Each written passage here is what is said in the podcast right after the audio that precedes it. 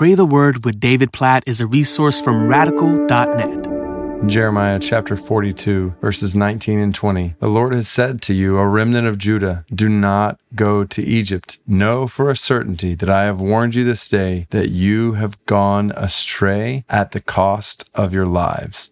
So the picture here in Jeremiah 42 is basically people coming to Jeremiah asking him for a word from God about what they should do when the reality is they have already decided what they're going to do. They're just looking for divine approval of their own desires. Can I just say that again? They're looking for God's approval of their own desires. How possible is that in your life or my life? For us to come up with a plan for our lives, for us to have desires for our lives, and then ask God to bless those instead of truly asking God, What is your plan? What do you want me to do? God, what do you want me to desire? God, give me your desires. God, align my thoughts with your plans. And the picture here in Jeremiah 42 is that's not what the people are doing. They're just trying to get God to get behind what they want instead of aligning their lives with what God wants, which is why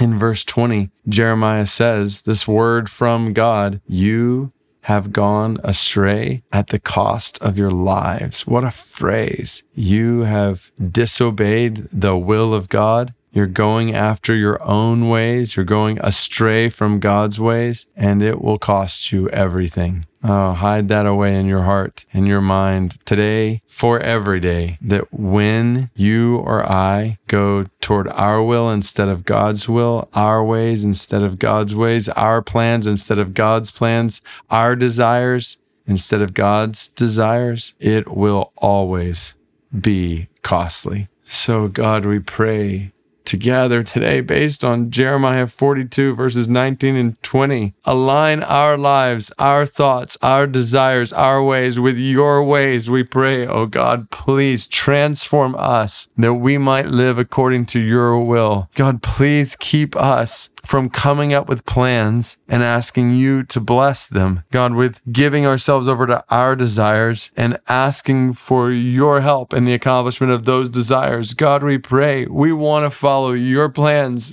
God, we pray that that would be the authentic desire of our hearts and reality in our lives that we follow your plans. God, please keep us from manufacturing plans and hoping, even praying that you would bless them. God, we pray that you would help us to align with your plans for our lives, which we know you have made clear in your word, all the ways in which you call us to obey you will us to obey your word. So, God, help us to be holy, to be more like Jesus, to love like Jesus, think like Jesus, desire what Jesus desires, love like Jesus loves, obey the words of Jesus. God, we pray that you would forgive us for our sinful tendency to even act like we're trying to follow your will when we're directly disobeying what you have said in your word. God, please keep us from doing that and help us to live in accordance with your word today, knowing that it will be costly if we don't. God, we thank you for this warning that you gave to your people over and over again in the book of Jeremiah, that you give to us in your word, and even right now, warning that if we don't follow your will, that we go astray at the cost of our lives. God, as we pray all of this,